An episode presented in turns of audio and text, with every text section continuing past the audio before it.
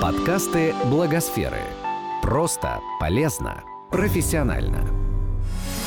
Как это делается? Инструкции и советы экспертов о профессиональных коммуникациях. Что делать, когда человек рассказывает тебе о пережитом насилии? Почему общество часто обвиняет в случившемся пострадавшую, а насильника, наоборот, оправдывает? Какие изменения в законодательстве нужны, чтобы оказывать пострадавшим качественную помощь? Эти и другие вопросы обсуждают Надежда Заматаева, директор Центра «Сестры», который занимается помощью пострадавшим от насилия, и Анна Ривина, кандидат юридических наук, директор Центра «Насилию нет», который занимается проблемой домашнего насилия. Ведущий дискуссии Константин Мельчин, книжный критик и обозреватель, главный редактор портала о чтении «Горький». В названии нашего центра нет указания а, пола пострадавших. Почему это так? Потому что, во-первых, мы считаем, что проблема а, сексуального насилия – не проблема женщин, это проблема социальная. Это в обществе нашем существуют такие условия, которые позволяют а, тому, чтобы сексуальное насилие и вообще другие виды насилия существовали, продолжались. Когда мы проводим тренинги а, по а, проблеме сексуального насилия, да, мы предлагаем вспомнить о всех формах сексуального насилия, в котором оно проявляется. Их огромное количество. Начиная со взглядов, начиная с, с транспортных вот этих вот ощупываний, да, там и так далее, начиная с а, то, что называется сейчас таким красивым словом харасмент, да, и так далее, и так далее. И, и последняя форма сексуального насилия – это убийство после изнасилования. Основная задача, которую ставит перед собой Центр насилия нет, который я возглавляю, это вот как раз сделать так, чтобы об этой проблеме можно было говорить легко. Чтобы тема переставала быть именно табуированной, потому что по сей день мы живем в тех реалиях, когда за случившееся насилие всегда стыдно жертве. Для нас очень важно, чтобы мы начали понимать, что проблема насилия, она не существует где-то в каком-то параллельном, маргинальном мире. на самом-то деле это действительно так. В мире каждая третья женщина в той или иной степени сталкивается с насилием. Безусловно, с насилием сталкивается не только женщины, но тем не менее, как говорит ООН, это гендерная проблема, а связана с тем, что женщины подвергаются насилию не потому, что они хорошие или плохие, а потому что они женщины, и потому что такое отношение к ним по сей день допустимо. К большому сожалению, мы живем в тех реалиях, когда наша правоохранительная система думает так же, и полицейские судьи не реагируют должным образом. Первое, что нужно человеку, выговориться, перенаправлять э, в специализированные организации, такие как наши. Да, у нас уже 25 э, лет существует телефон доверия, у нас э, уже второй год существует кризисная почта. У нас есть очные консультации а, после того, как люди обращаются на телефон доверия. Часто, когда придет близкий человек, которого действительно искренне любишь, который действительно искренне важен, расскажет про весь этот ужас, в первую очередь хочется сказать, вот какой он там козел, сволочь, пойдем там я ему в ответ наваляю. И это самое неправильное, что можно в этой ситуации сделать.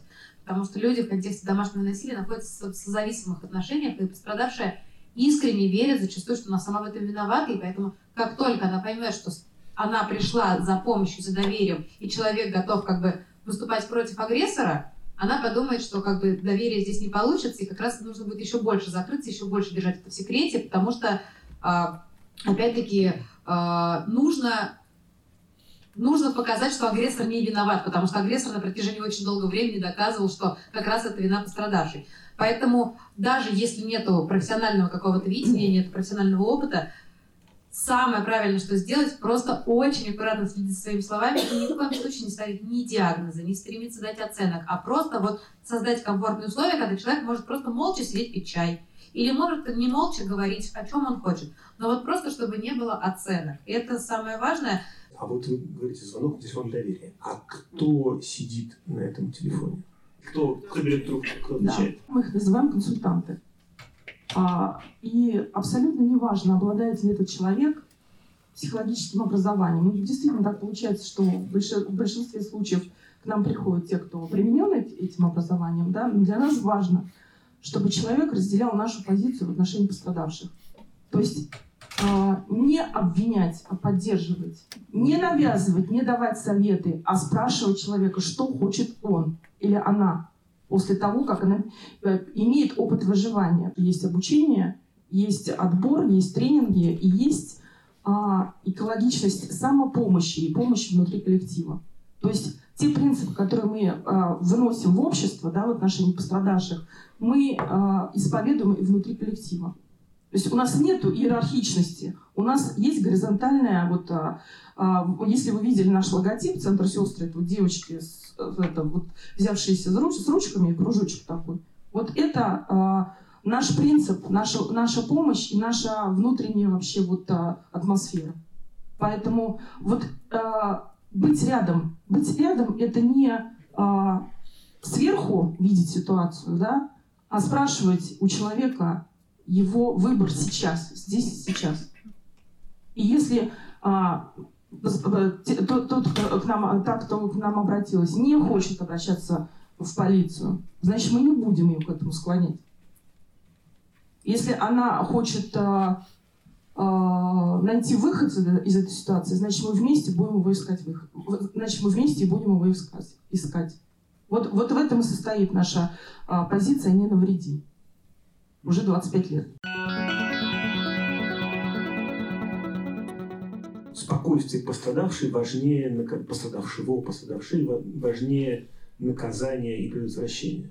Это называется Возможно. не спокойствие, это называется обретение себя. Но при этом то, что насильник будет продолжать ходить на свободе э, и, возможно, продолжит э, совершать свои преступления, где здесь проходит мораль? Вы знаете, что есть некий человек, вы его не идентифицировали, но вы знаете, что есть насильник, вы знаете, что есть преступник, вы знаете, что он совершает эти действия. Для нас важнее тот, та, кто к нам обратилась за помощью. И а, именно та форма помощи, которую она сама для себя выберет. И еще я хочу сказать очень важную вещь, что обращение к нам анонимны, а вся информация конфиденциальна. И если а, пострадавшие выбирают обращение а, в, в правоохранительные органы, да, то мы будем сопровождать, что мы и делаем на протяжении этих 25 лет.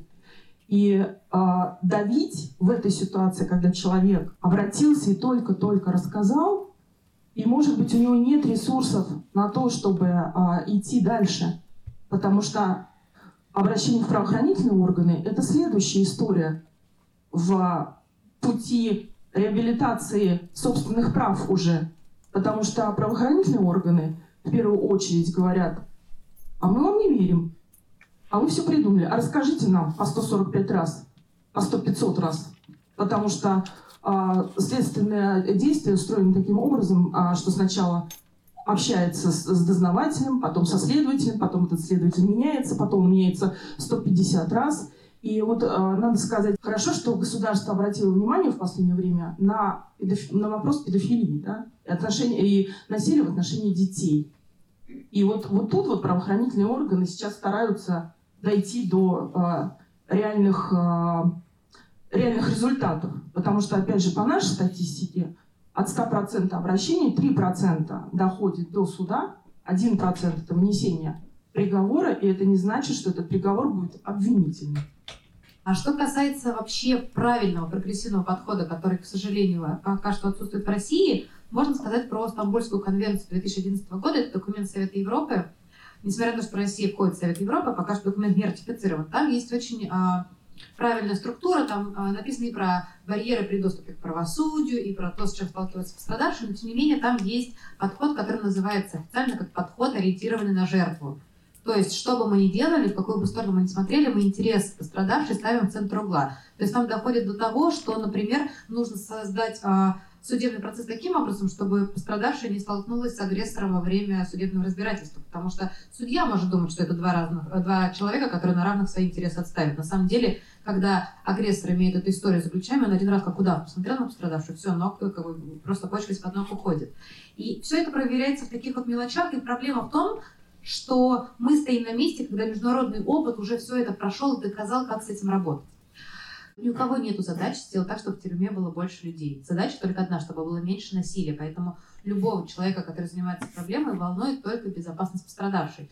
Но тем не менее, я могу сказать, что наша система настолько неэффективна, что порой, конечно же, единственный вариант обезопасить пострадавшую – это а, сделать так, чтобы посадили агрессора. Например, можно вспомнить про недавнее дело а, Маргариты Грачевой, которую Дмитрий Грачев пробил кистирукой, и это дело вела наша прекрасная коллега-адвокат Мария Давтян.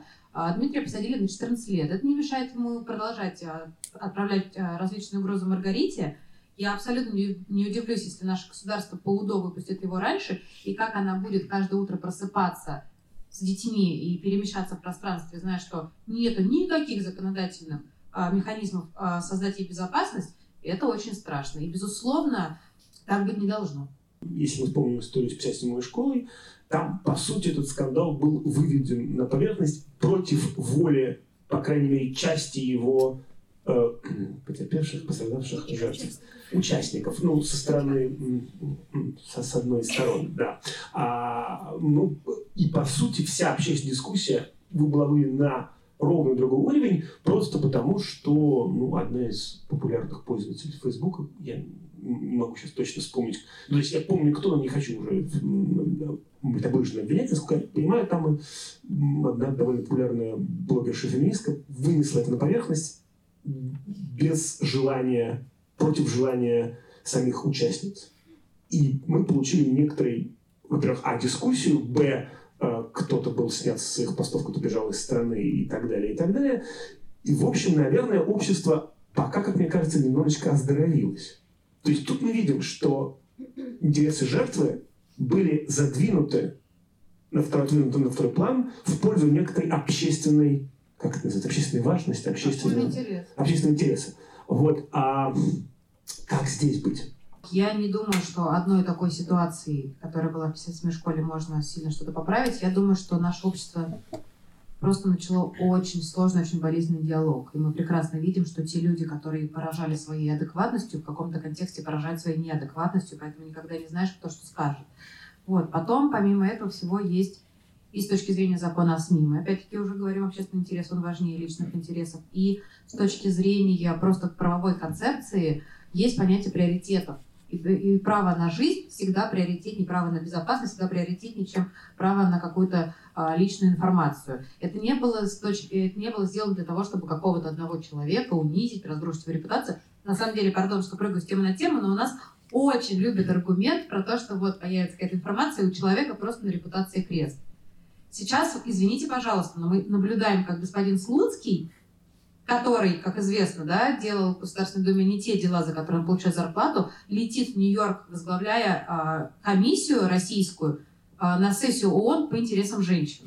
Вот как у нас ставят крест на репутации. Не говоря уже про господина Колпакова, тоже можно продолжать, как на это отреагировали разные граждане. То есть мы живем пока что в том обществе, где все равно получают пострадавшие никакие кресты ни на чьих репутациях не ставят. Сейчас вроде как начали отменять спектакли с участием Марата Башарова. Но ему для этого нужно было просто абсолютно открыто избить кажется, вторую кажется, жену, сломав ей второй нос. Вторая, да. я путаю, То есть только это нам нужно для того, чтобы вот все начали ахать, охать, бедный, и он лишился там возможности в спектакле себя проявить.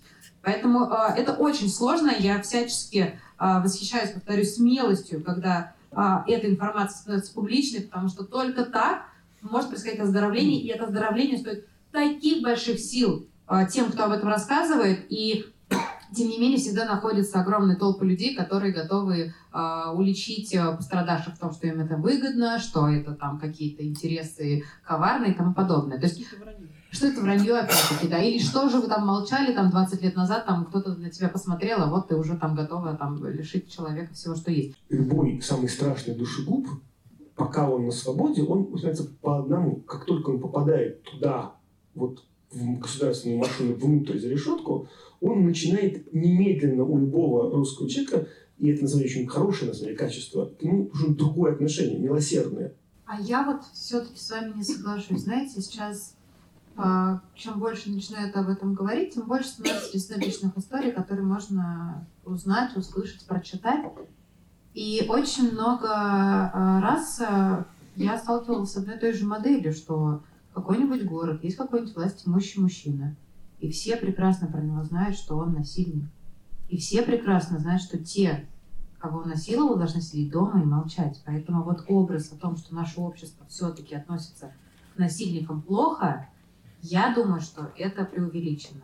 Потому что у нас, опять-таки, давайте далеко не будем ходить. Вспомним дело Дианы Шурыгиной. Но только ленивый не пошутил, и про и бары свои рекламировали, и алкоголь, и то, и все, третье, десятое. Все обсуждали, как ведет себя она. Хотя, очевидно, там совершенно даже мы просто убираем а, вопрос, что происходило. Мы просто берем статью и смотрим на возраст. Все, более чем достаточно. Но у нас же все пытались своим остроумием поразить. У нас мало того, что были просто огромное количество откровенно опасных людей, которые угрожали, поддерживая этого молодого человека, так еще и все пытались как бы э, унизить эту девушку как только можно, и это делали взрослые люди э, при большом количестве людей, поэтому я здесь просто с вами не согласна, что наше общество говорит насильникам, что они плохие. У нас нету такого, что вот здесь мы ему пальцем грозим, а там мы его жалеем. Что касается изменения в обществе, мне кажется, здесь нужно все-таки понять, что Россия со своей отсталостью все равно является частью глобальной повестки. Мир начал об этом говорить. Об этом говорят не только обсуждая э, кандидатов в Верховный суд США, а мультики Диснея по-другому показывают девочек. Пишутся другие песни, снимаются другие фильмы. Просто то, что там делали в 92 году, у нас вот только-только начинает зарождаться. Что касается государства, к большому сожалению, мы можем говорить, что все становится только хуже, потому что, увы и ах, когда говорится о женской повестке в контексте законодательства, у нас в Госдуму зовут Попов обсуждать, что должна или не должна делать женщина. Сейчас очень большое влияние у РПЦ, которое там за какие-то псевдотрадиционные ценности, за какие-то скрепы, которые непонятно откуда взялись, то есть мы все-таки, когда сейчас обсуждаем контекст женской безопасности, очень редко можем услышать нормально взвешенное экспертное мнение, основанное на концепции прав человека. Очень медленно, но правильными шагами идет, скажем так, прогрессивное меньшинство, которое задает общий вектор, и это так или иначе все равно дотягивается до всех. И э, все-таки сопротивление с государством, оно увеличивается. Почему? Потому что абсолютное большинство людей в нашей стране узнала об отношении к домашнему насилию только после декриминализации. Вот как везде сходил Мизуля на эту чушь, несла после того, как еще другие люди. То есть до этого даже никто не задумывался о том, насколько эта проблема действительно масштабная и глобальная. Но наше государство решило настолько ухудшить, что об этом задумались даже те, кто об этом не знал. Вау! А, насилие совершается, начинает совершаться в семье. Да, у нас в обществе принято считать, что в основном насильник это кто-то незнакомый, желательно лицо кавказской национальности. А, где-то, это другие, да, где-то это, это в темном переулке под, а, под большим кустом, да, и обязательно девушка должна быть а, в короткой юбке, красивая, вызывающая, да, и вот напрашивающаяся, да. Так вот, а, а больше половины случаев происходит в семье. Больше половины случаев происходит в кругах доверия. И эти круги доверия начинаются с родных людей. Отцы, братья, а, дедушки, дальше идут отчимы, дальше идут двоюродные, да, вот, вот это вот все. Потом этот круг доверия выходит в школу, потом этот круг доверия выходит в а, среднее специальное учебное заведение, в а, помогающие профессии, да, это могут быть врачи, учителя, и дальше вузы, и вот она семья. Вот она семья, которая вернулась вот в этот круг насилия насилие над детьми происходит в семье, и, соответственно, ребенку очень сложно получить поддержку в семье.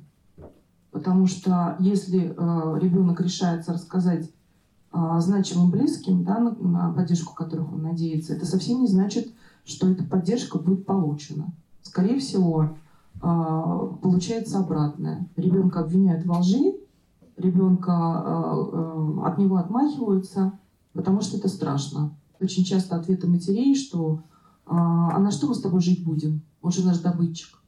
А, а бывает вообще никаких ответов, бывает просто выбор.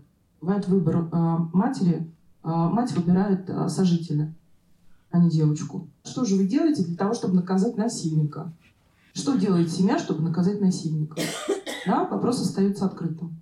Что делает государство, чтобы наказать насильника? А вот в отношении а, а, нашего менталитета российского, хочу вам сказать, что на самом деле у нас этот менталитет замешан на такой гремучей смеси советского воспитания.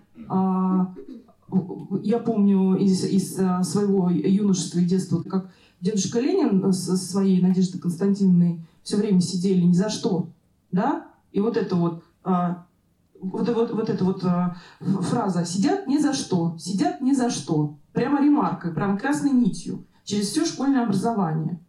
Вот, а потом а, были 90-е, да, когда открылись расстрельные списки, да, вот документы видим в Сахаровском центре, да, когда комиссия выносит а, просто из, из трех человек расстрельный приговор, и сколько людей отправлено вот, Бутовский полигон. Глобальные изменения на этом уровне мы можем осуществить только при том, при том случае, если мы включим в это все государство, точнее не мы включим, а государство это включится. Если мы будем делать без государства, я говорю не только про закон, я говорю про просвещение, я говорю про информирование, я говорю про подготовку специальных кадров. Вот пока мы это все делаем без поддержки государства, это, к сожалению, капля в море. Я на самом деле уверена, что нам нужно просто об этом говорить. Мы сейчас ничего другого сделать не можем. То есть, естественно, мы там в рамках деятельности наших организаций придумываем всякие там программы, то да все, но они все направлены на то, чтобы человек, пострадавший, набрался смелости об этом сказать и до нас дойти. Потому что вот если мы не говорим про какую-то сложную систему, которая да, состоит из многих элементов, то вот просто звонит женщина и плачет в трубку. Вот просто сказать ей, что она не виновата, это уже огромная помощь, потому что, возможно, она всю свою жизнь слышала только то, что виновата именно она. Если каждый и каждая будет понимать, что об этом говорить не стыдно, что об этом говорить можно, и это то самое исцеление. То, что не нужно замалчивать, а можно прийти сразу и сказать, что да, вот в моей жизни есть насилие. Куда идти, что делать? вот эти мужчины, которые чаще всего становятся ну, на поверхности, они субъекты действия. То есть они совершают это насилие. Мы видим, как мужчина делает это насилие, не понимаем, как он это делает. А что является источником? Почему мужчина в себе так себя ведет? Не является ли источником такой модели мужского поведения рефлексия на детские годы, когда мама совершала над ним насилие. Женщины тоже могут применять насилие, потому что они а, тоже люди. Но а, дело в том, что мы говорим про явление на уровне систематическом и институциональном. Поэтому, когда мы говорим про то, что это мужчины, это в абсолютном большинстве случаев мужчины. Мы можем это говорить про насилие экономическое, потому что мужчины у нас в основном больше зарабатывают и распределяют средства мы говорим непосредственно про насилие сексуальное, и мы говорим про насилие физическое, потому что женщине труднее э, и себя защитить, и еще и напасть. Мужчина может противостоять, когда на него идет женщина с кулаками. Когда мы говорим про насилие психологическое, здесь очень часто происходит некая подмена понятий. Часто за психологическое насилие над мужчиной выставляют просто неудобное женское поведение – что не отменяет того, что, безусловно, есть и женщины, которые применяют психологическое насилие. Что касается того, почему такие дети так вырастают.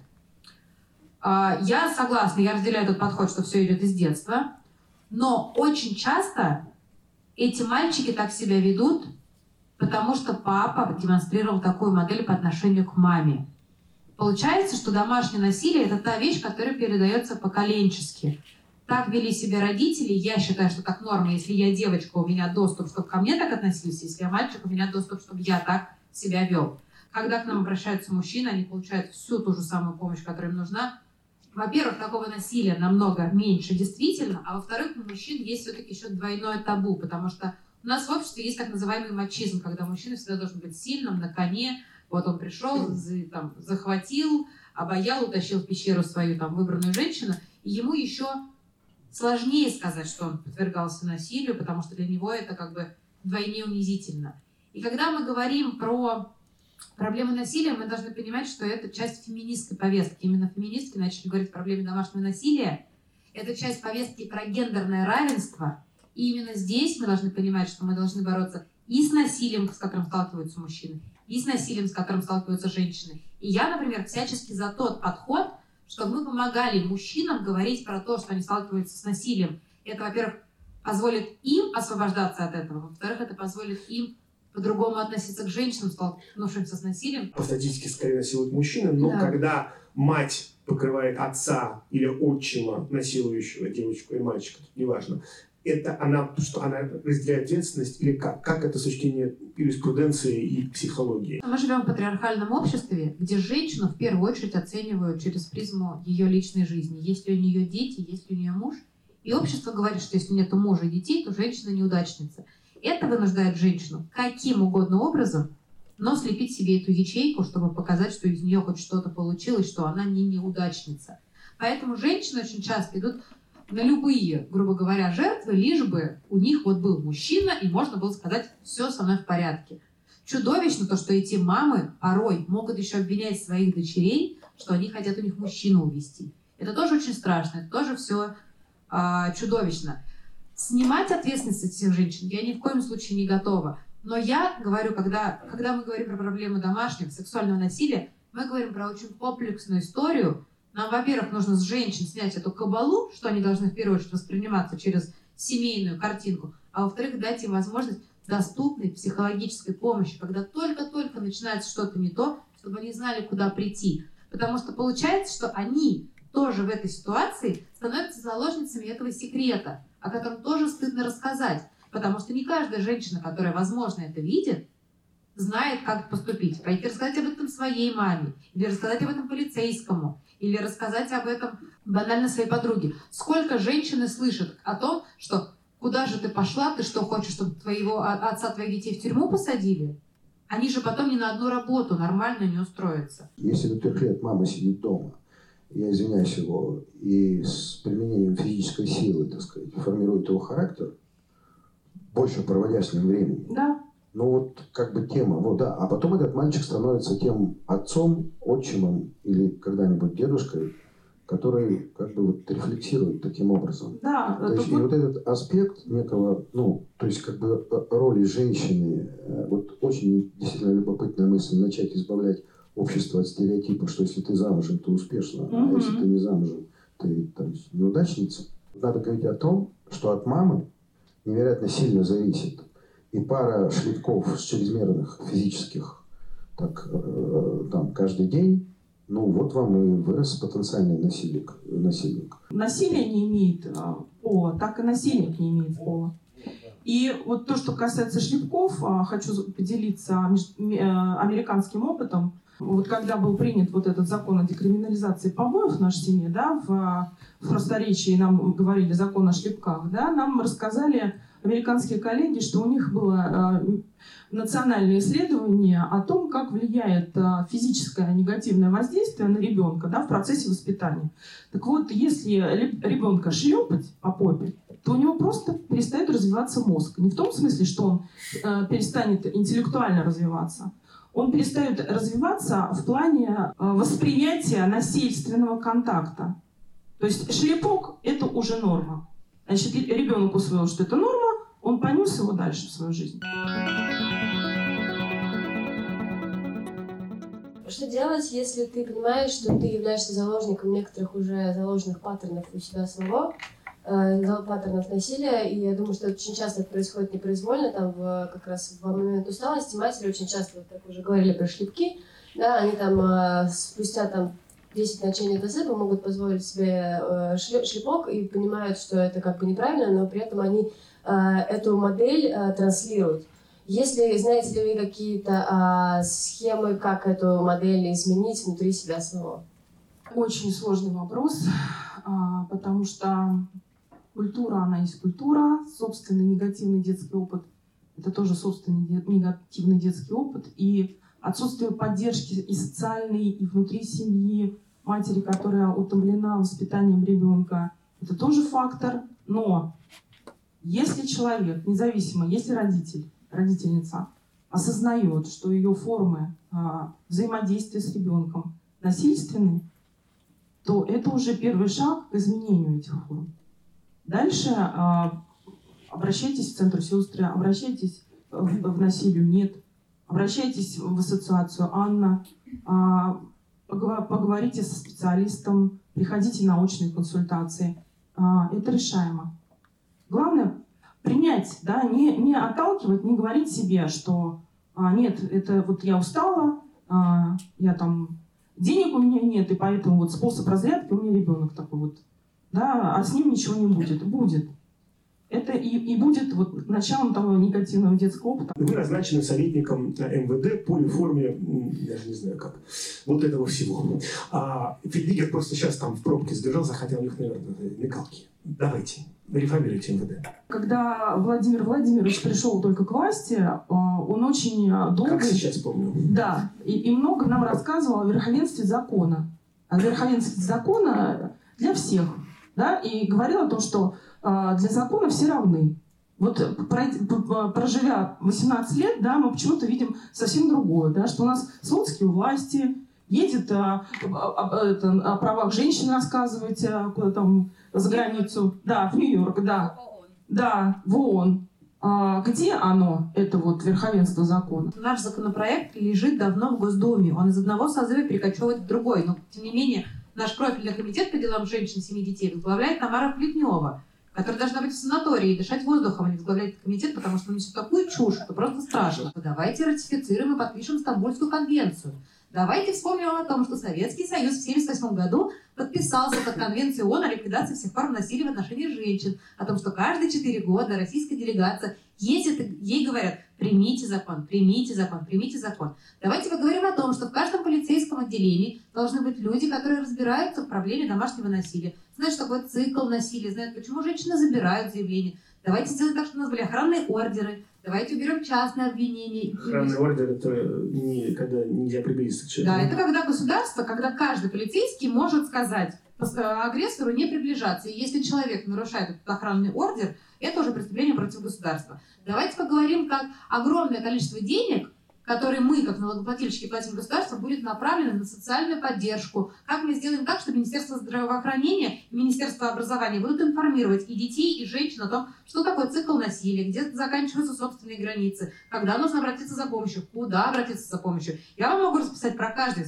исполнительный или законодательный и судебной власти, что делать, только мы об этом каждый день говорим. Услышал бы это кто-нибудь?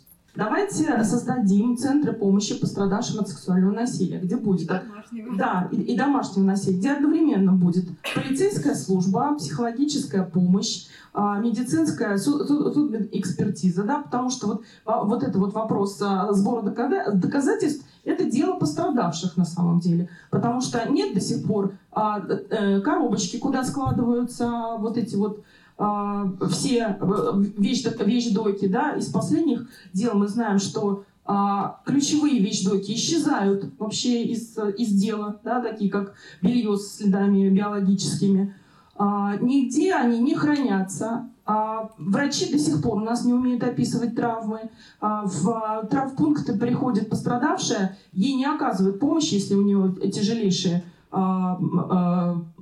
повреждения, она сообщает о том, что она пережила сексуальное насилие, ее тут же отправляют в судмедэкспертизу. А на самом деле в судмедэкспертизу э, направляет только следователь после того, как подано заявление. То есть, значит, нету а, а, никакого, никакой информированности населения о том, что делать в такой ситуации. А, нету а, специального курса для врачей, как описывать пострадавших, э, вот, а, травмы пострадавших. А, нет в других учебных заведениях нет а, а, курса профилактики насилия. Россия единственная страна в Европе, в которой до сих пор еще не принят закон о домашнем насилии. Это, во-первых. А во-вторых, давайте вспомним... Только не туда. Да, а давайте вспомним, вот, в конце есть. концов... Закон, закон все-таки есть, и, кстати, верховенство его тоже есть. Да. Просто, ну, такой закон такой. Что мы живем в государстве, что мы граждане, независимо от пола, и мы равны.